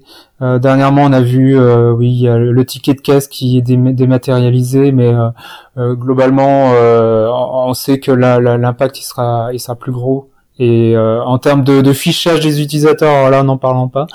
Euh, ouais, parlons pas. alors là, si, si, je rentre dans le côté éthique et politique de la chose, alors là, on n'a pas fini. Mais euh, voilà, c'est euh, le numérique, il n'est pas du tout euh, dépolitisé. Le numérique, il n'est pas du tout. Enfin, c'est pas, c'est pas quelque chose de. Déjà, je veux revenir sur c'est pas neutre exactement. On, nous a vendu le cloud comme un truc magique. Euh, c'est, je vais reprendre un, truc que j'avais entendu. Euh, le cloud, c'est euh, c'est le nuage, voilà, c'est quelque chose dans le ciel, c'est quelque chose de vaporeux. Mais le cloud, en fait, il a jamais autant été sous terre, en fait, à se baser sur du des minerais, des mines, du, du, quelque chose de, de bien terre à terre, quoi. Euh, donc voilà, en, en fait, on n'est pas du tout dans le ciel, on est vraiment sous terre. Euh, J'aimais bien l'image et euh, donc vraiment savoir euh, quelle est, euh, en tout cas sensibiliser sur ça, donc dans nos activités, dans le, en entreprise notamment. Donc de connaître un petit peu tout ça, de faire le bilan, comme je le disais tout à l'heure, vraiment sur, sur tous les impacts et non pas que sur les usages, mais aussi sur bah, est-ce qu'on va acheter du neuf, est-ce qu'on achète du reconditionné. Donc c'est pas du tout les mêmes impacts comment on gère la fin de vie de nos de nos de nos déchets. Euh, bah, souvent, bah, vous avez passé par des euh, par des prestataires, par les notamment tout ce qui est hébergement. Euh, bah, souvent on regarde pas ça hein, sur les. Mmh. Enfin, personnellement, je regardais jamais hein, comment ils géraient ces déchets. Bien sûr. Bon, maintenant il y a des hébergeurs qui l'affichent clairement. Voilà, on a une charte écologique, etc. Euh, voilà comment on gère nos déchets.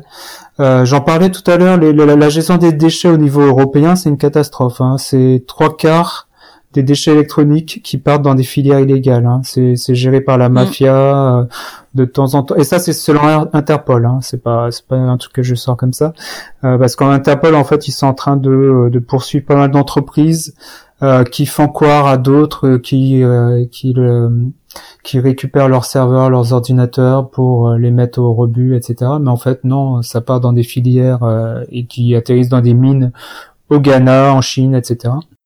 Ça fait des décharges, ça crée des décharges sauvages en fait dans des pays euh, en développement ou des pays du tiers monde, quoi. Exactement.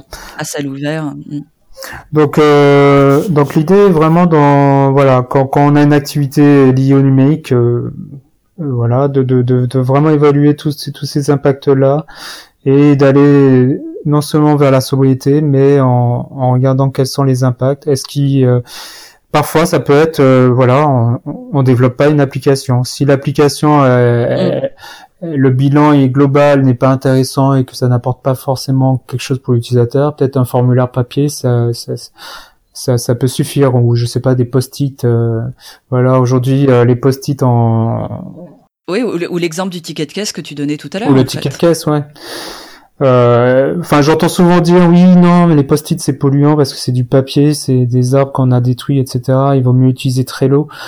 Mais bon, j'ai pas de bilan global, hein, mais si, si on évaluait Trello euh, ou d'autres outils similaires par rapport au post-it, euh, je suis pas sûr qu'on soit que ça soit vraiment gagnant. Hein. Euh, donc voilà. Le papier des post-it, il est issu de manières qui sont de forêts qui sont gérées euh, spécifiquement dans ce but, etc. Donc effectivement, ça se, c'est pas certain que l'avantage le, il soit si net que ça mm, en termes d'impact.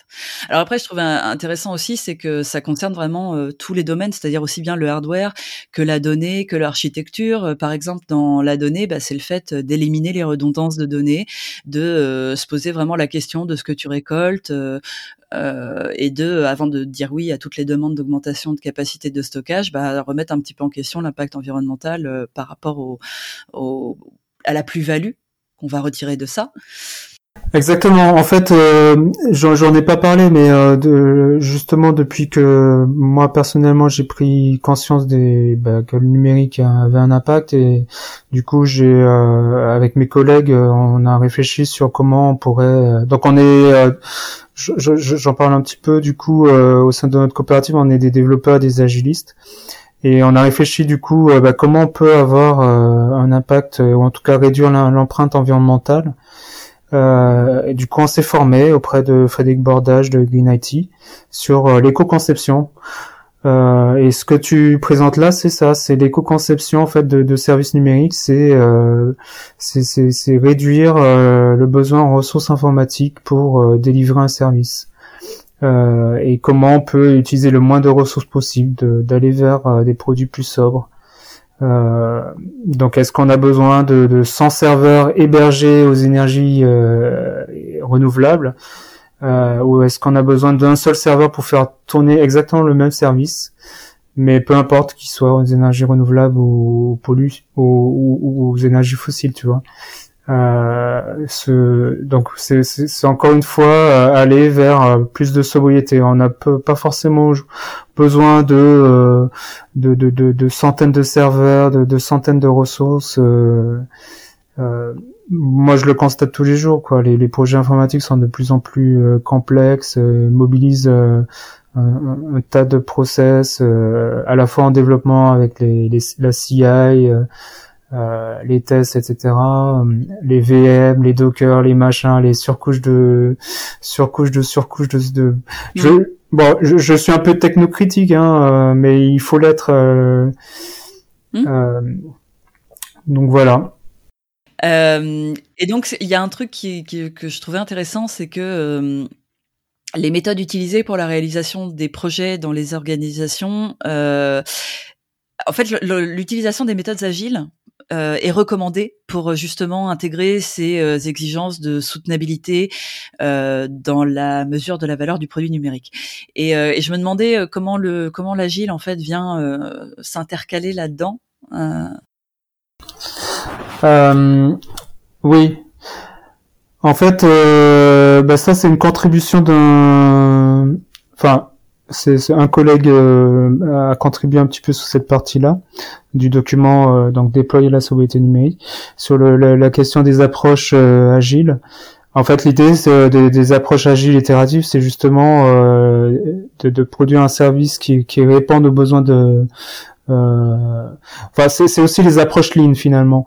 C'est répondre en, en, en, peu de temps, être efficace pour euh, délivrer un service, euh, plutôt que de partir sur euh, voilà des, des, des cycles en V où on va on va on va faire des cahiers des charges énormes, des cahiers de spécifications et on verra le, résultat à la fin qui répondra pas aux besoins de l'utilisateur, qui sera gourmand, qui soit peu efficient. Et l'idée, c'est que euh, d'intégrer les, les, les, aussi les indicateurs environnementaux dans euh, dans les itérations. Euh, justement, nous, on avait proposé pour le rapport, plutôt que de, de, de parler d'approche agile, vraiment de, de parler d'approche itérative. Euh, C'est-à-dire que à chaque itération, de se dire bah, quel est quel serait l'impact de tout ça, donc de mesurer l'avant-après, par exemple, si on avait un avant, bien sûr, euh, mhm. et, euh, et, et d'aller vraiment euh, sur ce qui apporte de la valeur. C'est un peu ça les approches agiles en plus de, de créer bien sûr des équipes qui soient productives. Mais justement, mhm. l'idée c'est aussi qu'elles soient productives dans le bon sens, pas pour du product productionnisme, du productionnisme, mais sur des services qui, qui, qui sont bons pour l'utilisateur et bons pour l'environnement, bons pour les questions sociales aussi. Et puis euh, le troisième axe de donc euh, de ce dernier rapport, c'est euh, la construction justement des usages numériques. c'est identifier les ressorts psychosociétaux de la consommation numérique pour alimenter l'élaboration de politiques publiques, donc en termes d'information, d'incitation, de réglementation, qui favorisent des comportements environnementalement responsable. Euh, et alors moi, c'est un, une partie que j'ai trouvée extrêmement intéressante parce que euh, en se penchant sur un aspect écologique, euh, on va également étudier quelque chose, euh, une, une, vraie problématique sociétale. Alors, dans le rapport, il était dit notamment que le système numérique, il est composé de deux ensembles qui interagissent. Il y a le système d'usage, donc c'est les actions qui sont permises par les outils numériques, euh, envoyer un mail, regarder une vidéo, etc et les dynamiques comportementales et sociétales qui en résultent. Donc ça, c'est plutôt la fréquence d'utilisation du smartphone par un individu, le type de contenu consommé, le type de données produites et stockées, etc. Et de l'autre côté, il y a le système technique. Donc lui, c'est, euh, il rassemble les composantes physiques du système numérique qui supportent et permettent les usages. Donc évidemment, comme on le disait tout à l'heure, c'est les terminaux utilisateurs, c'est l'infrastructure euh, réseau, c'est les centres de données, euh, etc. Et dans, dans, vraiment ce que je trouve intéressant sur la partie usage, c'est que le, le Shift propose de réfléchir notamment bah, aux effets délétères des usages du numérique. Alors effectivement, ils se sont penchés là plus spécifiquement sur la vie de l'enfant et de l'adolescent. Euh, avec cette exposition aux écrans qui est finalement la conséquence d'une consommation qui n'avait pas été euh, évaluée préalablement. Et, euh, et, parmi les risques délétères qui sont énumérés, il y a évidemment tout ce qui est sommeil, retard du langage, trouble de l'attention, trouble physique, mais aussi, et ça je trouve ça hyper important parce que c'est pas que les enfants, mais le bien-être socio-émotionnel, puisque des études euh, menées sur le comportement socio-émotionnel convergent et mettent en avant un bilan plutôt délétère de la pratique des écrans. Il y aurait une relation une corrélation négative en fait entre le bien-être socio-émotionnel et le temps qui est consacré aux écrans. Et les recherches ont démontré que d'une manière générale, l'usage du smartphone et d'internet va entraîner les mêmes comportements de dépendance que l'addiction à n'importe quelle substance ou produit, et même j'avais lu ailleurs la même addiction qu'au jeu par exemple. et c'est un effet qui est connu des producteurs de contenu numérique qui vont, qui se servent justement des, des failles un petit peu de la psyché humaine, donc le besoin de socialisation, de de récompense, comme levier et comme opportunité de développement. Et euh, donc il y a aussi tout un, toute une partie justement sur la perméabilité des sphères réelles et virtuelles. Euh, donc comment est-ce qu'on construit un système d'usage? Et là on revient un petit peu à ce que au problème que tu évoquais Arnaud tout à l'heure en parlant de tes enfants. Donc le fait que les adolescents qui sont connectés et même surconnectés sont exposés à des contenus choquants, considérés comme inappropriés, à des prédateurs sexuels, à des personnes mal intentionnées qui peuvent porter atteinte à leur estime de soi, y compris dans leur tranche d'âge. Euh, le fait qu'un adolescent qui est connecté sur un, smartphone se trouve exposé à des dangers extérieurs au sein même d'un environnement qu'on considère protégé, parce qu'il peut le faire depuis sa chambre, euh, depuis le salon familial, sur le canapé à côté de vous. Euh, le fait que cet univers virtuel devient de fait bah, un des liens principaux entre son intimité et l'extérieur, et, et ça c'est forcément pour moi, ça fait écho par rapport à notre travail dans Devox for Kids, mais contrairement à une idée qui est communément admise, euh, les jeunes générations qui sont appelées digital natives, en fait, elles n'ont pas de compétences informatiques expertes par défaut ou de manière systématique. Ils vont maîtriser essentiellement les fonctions simples, donc le téléchargement, l'utilisation d'applications mobiles, mais souvent ils sont euh, incapables d'utiliser correctement euh, un logiciel de traitement de texte. Euh, il y en a beaucoup qui savent pas faire une vraie recherche sur Internet et distinguer les contenus qui sont sponsorisés des contenus sérieux et des contenus qui vont être fake. Et donc, de fait, dans les études qui ont été menées, il s'avère que 57% des 11 à 18 ans trouvent, par exemple, très difficile d'effacer des contenus qui les concernent, qui ont été publiés par d'autres internautes. Euh, ils arrivent, euh, ils sont perdus notamment avec euh, tous les mécanismes euh, de réglage de la vie privée des réseaux sociaux. Et donc, beaucoup ont peur d'être harcelés, d'avoir une mauvaise réputation ou une image qui traîne sur eux sur Internet qui peuvent partir ou d'être victimes d'un piratage. Et, et ça fait que euh, euh, il y a aussi un, autre effet euh, pervers à ça, c'est le fait que l'utilisation par les jeunes de certaines applications comme Snapchat ou Instagram par exemple va induire une modification de la conscience de soi. Donc par exemple, et ça ils l'ont étudié sur les très petites filles, ces applications vont immédiatement augmenter les préoccupations autour de l'image corporelle et du poids. Et mmh. euh, ce que je trouvais intéressant sur cette partie, c'est que les objectifs futurs, euh, c'est d'étayer ce socle de données et de construire une vision panoramique des questionnements déjà à l'œuvre euh, quant à notre rapport justement à ces outils numériques. Euh, ses effets sur le développement des individus, ses autres dimensions sociétales, et ça à travers trois dimensions. Donc, on va garder la vie de l'enfant, mais cette fois dans le cadre scolaire, et on va également étudier la vie de l'adulte dans le cadre de sa vie privée et la vie de l'adulte dans le cadre de sa vie professionnelle. Et, euh, et là, pour moi, c'est c'est hyper important qu'on en vienne enfin à faire ça.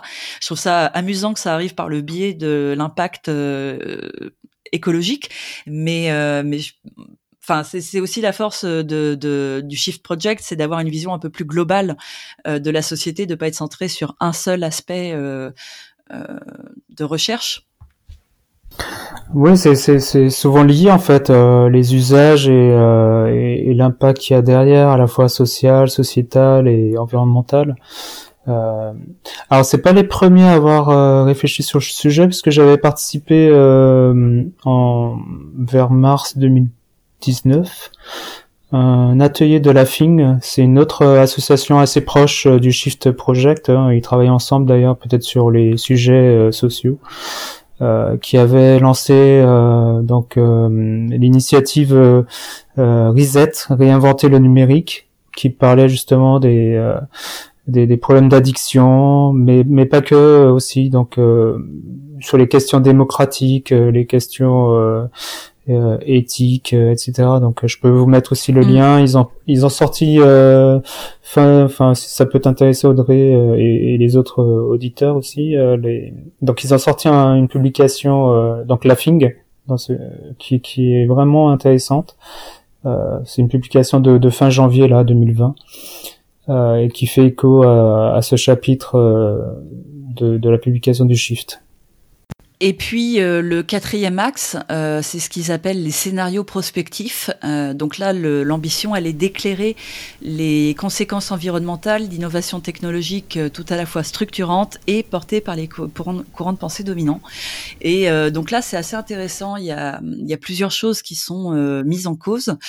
donc on part du constat que la part du numérique dans les émissions de gaz à effet de serre, elle va continuer à augmenter. Elle pourrait doubler d'ici 2025, comme on l'a déjà dit.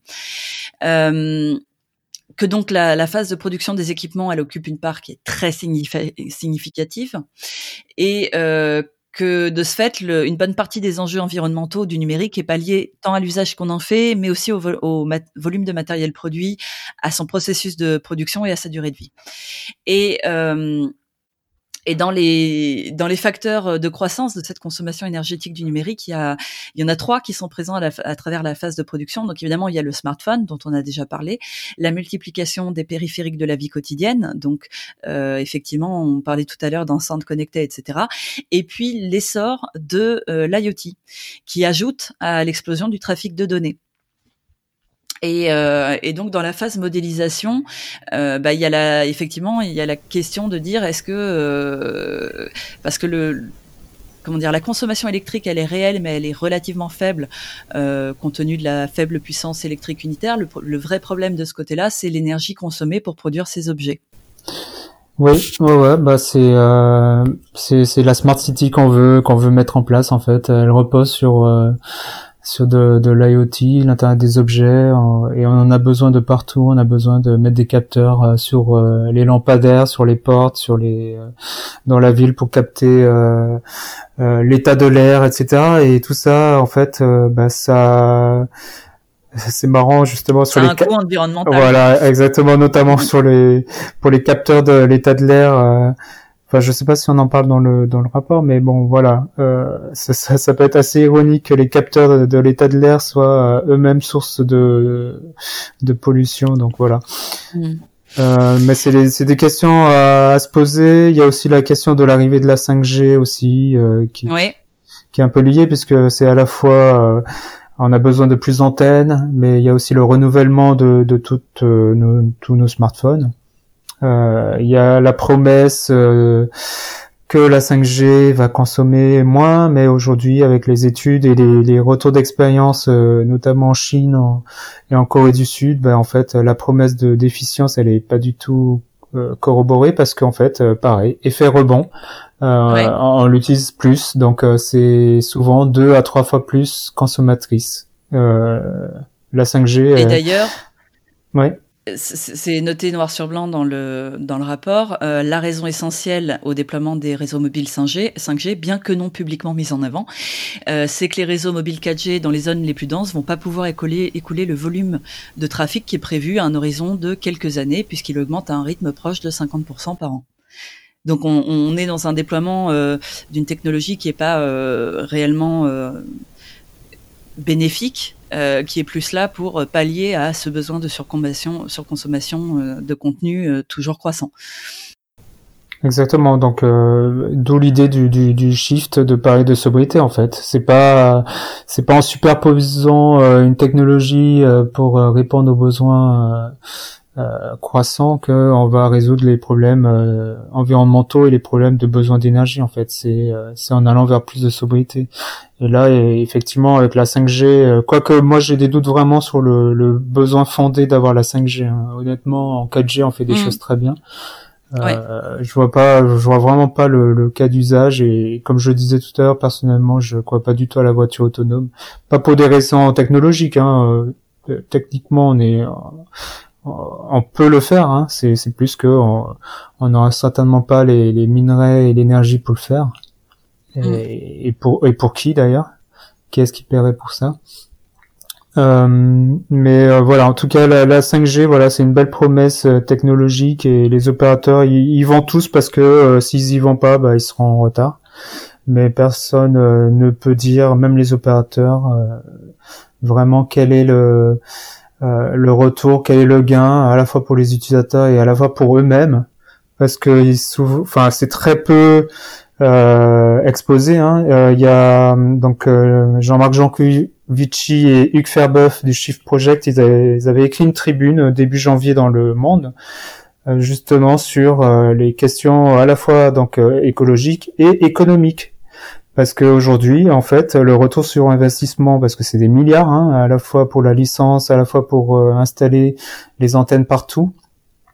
Euh, donc c'est un investissement qui est énorme et le retour sur investissement, ben il est euh, il est aujourd'hui euh, pas du tout adressé quoi. Ils, ils, savent pas en fait comment ils vont gagner de l'argent et et comment ils vont payer les factures d'électricité par rapport à toute cette débauche d'énergie alors qu'on est dans un, je rappelle, dans un monde aux ressources finies où le dérèglement climatique est, bien là. Bah, ils nous hmm. inviteront à consommer encore plus et justement à avoir euh, plus de données, des forfaits plus gros avec encore plus de données et donc des services qui consomment encore plus, etc. Bah pour les forfaits, en tout cas, euh, je, enfin, je sais pas si, si vous vous paierez une facture plus chère pour avoir de la 5G. Personnellement, non. Non, ça va, c'est déjà assez cher comme ça. je pense pas non plus, je vois pas l'intérêt, mais euh, est-ce qu'ils vont réussir? Le, le challenge toujours même, c'est vont-ils trouver un moyen de euh, nous forcer à avoir un intérêt? Euh, en fait, moi, je, je, consomme même pas les 10 mégas qu'il y a dans mon forfait, tu vois. moi, je, je sais plus, je crois que j'ai un truc à 100 gigas, j'utilise rien dedans. Enfin, c'est pareil. Voilà, j'ai déjà du mal à. Ouais, ouais. Je, crois que nous trois, on n'est pas du tout la norme. Hein. Attention à ne pas.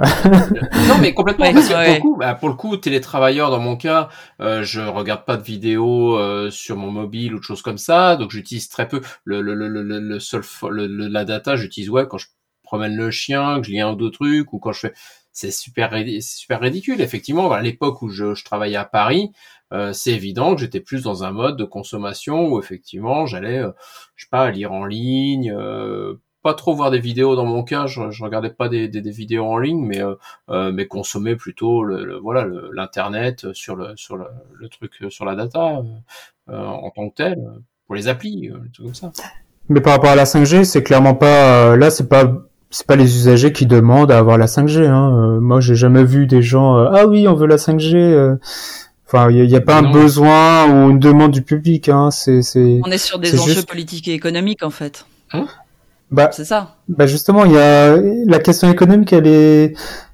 En fait, il y aura pas de retour sur investissement aujourd'hui, donc en fait, c'est du, c'est du spéculatif sur le, fait que bah, voilà, on, est, on a la 4G, il y a, une nouvelle techno qui est la 5G qui, promet euh, des débits énormes et des efficiences euh, énergétiques, mais qui n'est, après étude, qui n'est pas là.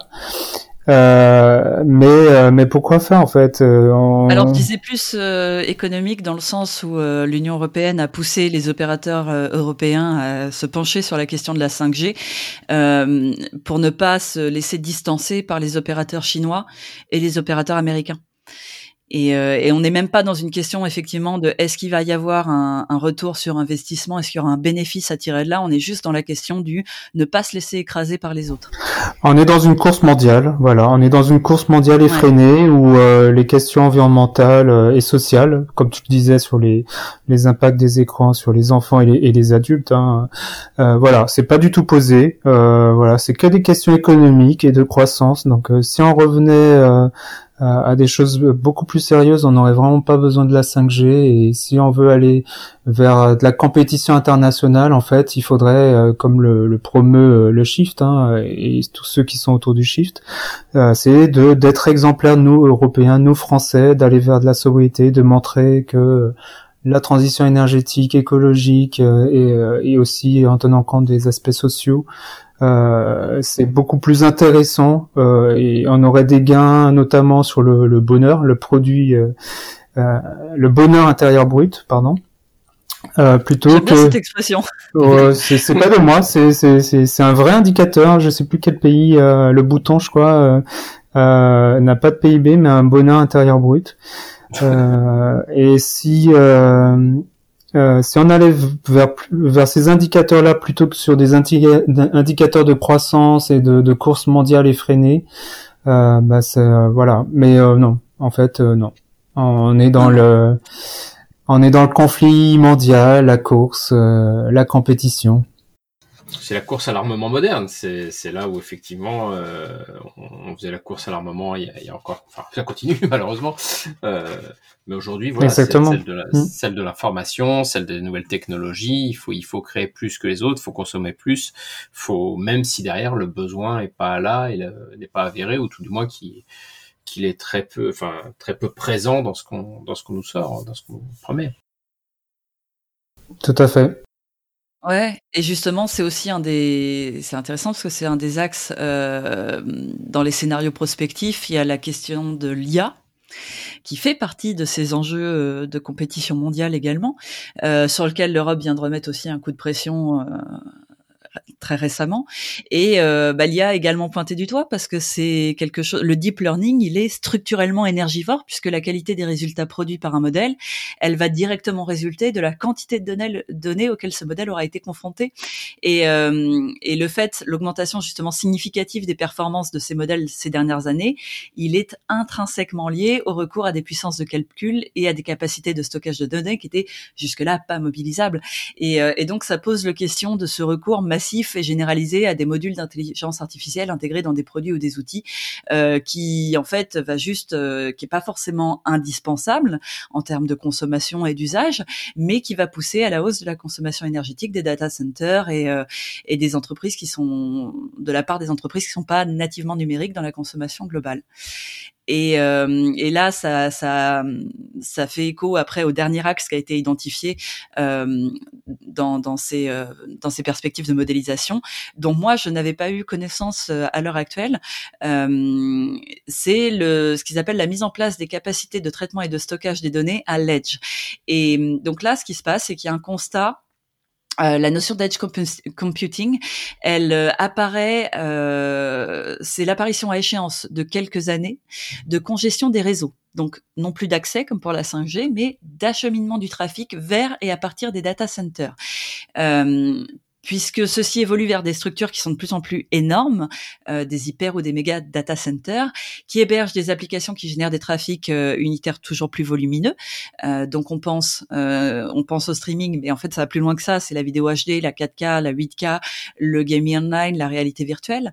Et là, ça devient de plus en plus coûteux et difficile de se contenter d'une architecture centralisée comme celle qui nous est offerte par le cloud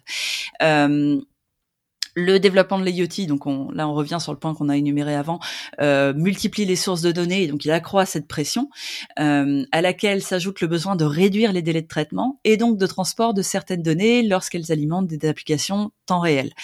Et donc ce qui va se passer, c'est qu'il va être nécessaire de déconcentrer, voire décentraliser le traitement et ou le stockage des données dans des équipements qui sont plus proches des utilisateurs, euh, hommes ou machines.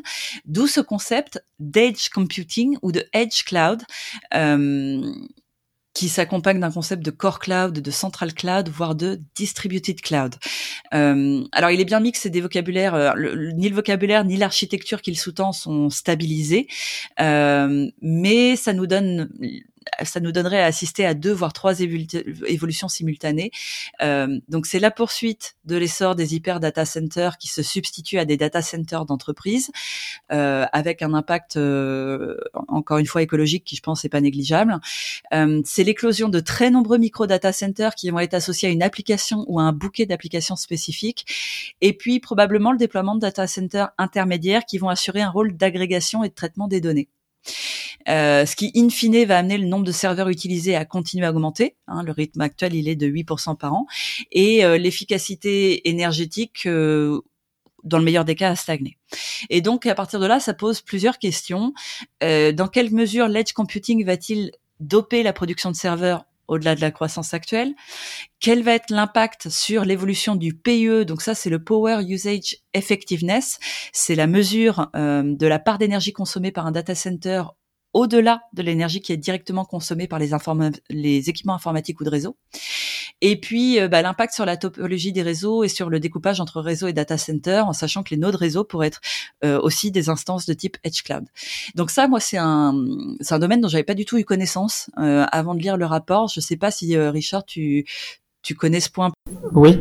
Euh, ouais, ouais. Sur sur l'edge computing, c'est la même promesse que la 5G en fait. C'est euh, sous couvert d'efficience, on va ramener des, mini data centers en ville, plus proche de chez soi, d'avoir de la data en circuit court.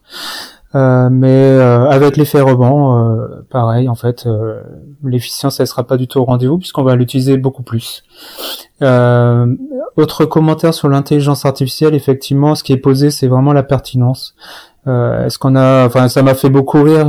Il y a quelqu'un qui avait posté sur Twitter euh, euh, que il a fait, oh, c'était c'est un fake, hein, mais il a fait euh, il a fait travailler une intelligence artificielle pendant 36 jours sur euh, comment euh, classer des fromages euh, c'était assez drôle. Ouais. Euh, donc, mais mais bon, euh, c'était un peu exagéré, mais euh, faut faut regarder un peu les projets d'intelligence artificielle aujourd'hui. Euh, voilà, quels sont les projets qui sont vraiment pour l'intérêt général Bah non, en fait, il y en a pas beaucoup. Hein. C'est souvent pour l'intérêt général de de publicitaires ou ou de services très peu respectueux de la vie privée n'est-ce pas? Euh, On constate aussi, pareil, euh, avec l'intelligence artificielle, c'est aussi euh, comment faire de l'intelligence, pardon, de la surveillance de masse, notamment, bien sûr, avec les les, les, les caméras de surveillance, faire de la surveillance de masse, de la reconnaissance faciale, voilà, je cherchais le mot. Ne me lance pas sur le sujet parce que là on repart pour une demi-heure. je, je, voilà, c'est, un peu tous ces domaines-là. Est-ce qu'on en a vraiment besoin? Euh, bah, Spoiler alerte, euh, non, on n'en a pas besoin. Et euh, mais sauf que tous ces sujets-là, bah, c'est pas débattu en fait, ou très peu. Il y a la quadrature. on n'est pas, on n'est pas sur des aspects de bénéfices pour l'humanité, on est sur des aspects de bénéfices politiques et économiques. Non, non, bah clairement, ouais, clairement, euh, on, on présente que la reconnaissance faciale comme euh, comme service euh, pour combattre le terrorisme ou la criminalité, mais maintenant en fait c'est de la surveillance politique. Quoi. Bon bref. Bah, en fait, tu regardes la manière dont les Chinois s'en servent pour emprisonner les Ouïghours et tu vois où est le problème, quoi. Exactement ou pour euh, ou pour sanctionner les gens qui sortent de chez eux euh, dû au fait de, la quarantaine au coronavirus. Enfin bon, bref, c'est c'est bon. Euh, ouais, non, mais c'est encore euh, les mêmes problèmes en fait. C'est de poser la question de la pertinence, euh, pertinence pour l'intérêt général, pertinence en termes d'impact environnemental, de faire un bilan global et, et d'en tirer les conclusions en fait. Mm. C'est un peu le message euh, que, en tout cas, c'est le travail du, du Shift Project en fait. C'est fait, c'est un travail de lobbying hein, auprès à la fois du grand public de sensibiliser, auprès des pouvoirs publics, euh, auprès des entreprises. Donc euh, vraiment, il travaille sur les différents c'est ces différents axes, mais il y avait une étude de de, de Carbon Forge, quoi, Carbon 4, qui disait que un quart des efforts doivent être faits par les particuliers et trois quarts des collectivités et entreprises. Euh, mm. Bon, l'idée c'est pas de dire ah bah je suis responsable à 25%, donc euh, voilà, j'en fais moins. Non, euh, nous en tant que citoyens particuliers, on est quand même, on a une force de frappe en, en changeant nos habitudes, en mettant la pression sur les sur les différents acteurs, à la fois bah, le, politique dans les urnes. Euh, dans nos entreprises, notamment via le syndicalisme ou juste en ouvrant sa, sa bouche, hein, voilà. Mm. Et puis dans nos habitudes de consommateurs dans nos habitudes de consommateurs, voilà, aller vers des mm. choses plus éthiques, comme tu disais, voilà, t'as as pris le Fairphone. Il y a, il y a, il y a, je peux citer aussi par rapport au Fairphone, il y a, il y a l'entreprise Common, enfin une coopérative qui permet de louer ces Fairphones. Euh, la location mm. elle est chère, mais vous payez le fait que ça soit tout le temps réparé euh, euh, gratuitement en fait. Euh, votre téléphone est réparé gratuitement. Il vous appartient pas. C'est l'économie de la fonctionnalité, l'économie du partage. Et euh, voilà, c'est des, des, des, choses qui sont vraiment euh, qui, qui, qui passent des alternatives, mais qui devraient être la norme au final. Mais euh, voilà, mm. on nous pousse pas vers ce mode de consommation là aujourd'hui. En fait, qui, qui devrait être la norme si on veut avoir une économie numérique qui soit soutenable. Hein, c'est tout le cœur du Exactement. justement de l'étude, c'est de dire euh, ne pas, euh, ça veut pas dire renoncer à tous nos, toutes nos habitudes de consommation et d'usage aujourd'hui, c'est simplement de les raisonner, de les remettre en question pour euh, pouvoir les rendre compatibles avec la protection de l'environnement et les rendre soutenables dans la durée. Rien d'autre à ajouter, parfait. Super. Sur ce, je vais lancer l'huile de Scala. Désolé, désolé, fallait pas, fallait pas.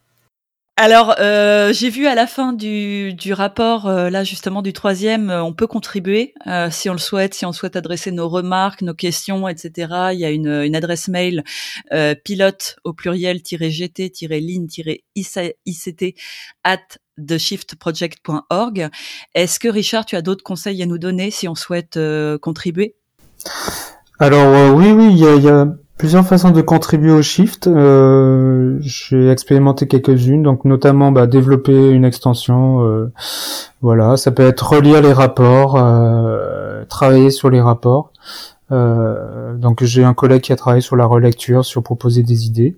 Euh, notamment sur celui-là, déployer la sobriété sur le, les questions d'approche agile. Euh, voilà, ça peut être euh, sur des, choses très techniques, comme ça peut être de la littérature. Euh, ils font aussi des, événements physiques, donc j'ai été à plusieurs événements. Euh, c'est super intéressant. C'est des conférences, soit des conférences, soit des ateliers ou collaboratives. Euh, de, travail collaboratif.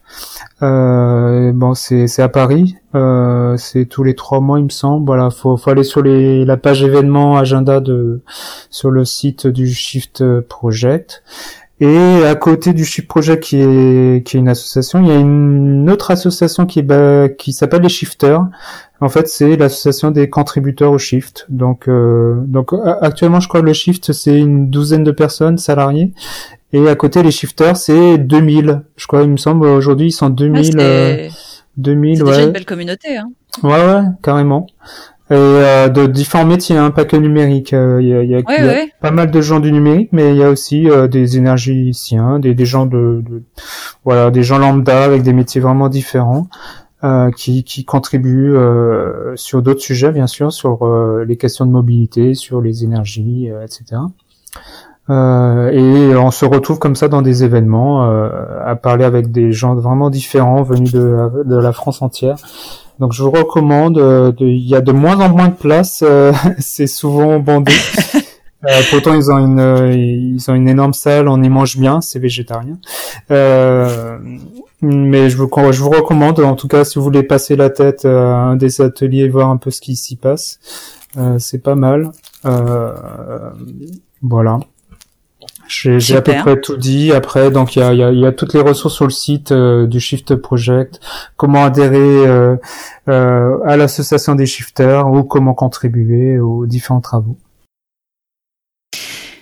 Eh bien, Richard, merci énormément euh, d'avoir accepté cette interview, de nous avoir répondu aussi vite et, euh, et de nous avoir appris tant de choses aujourd'hui.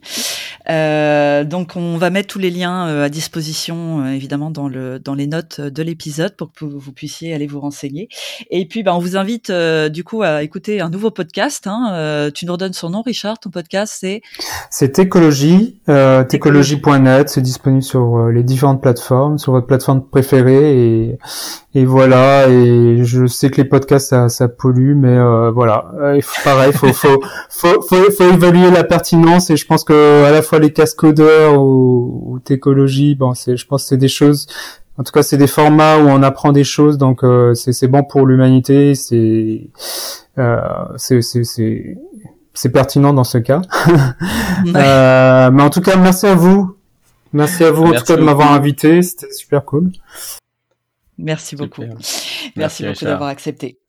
Eh bien, euh, à très bientôt tout le monde pour une prochaine interview ou un prochain épisode news. Euh, et prenez soin de vous et de la planète. À bientôt. Salut.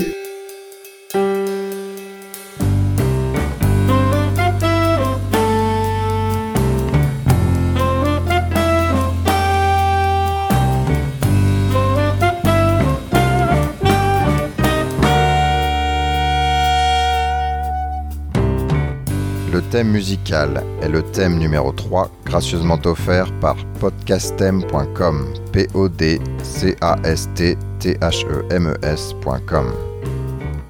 Le logo a été dessiné par Nicolas Martignol, alias le Touilleur Express. www.touilleur-express.fr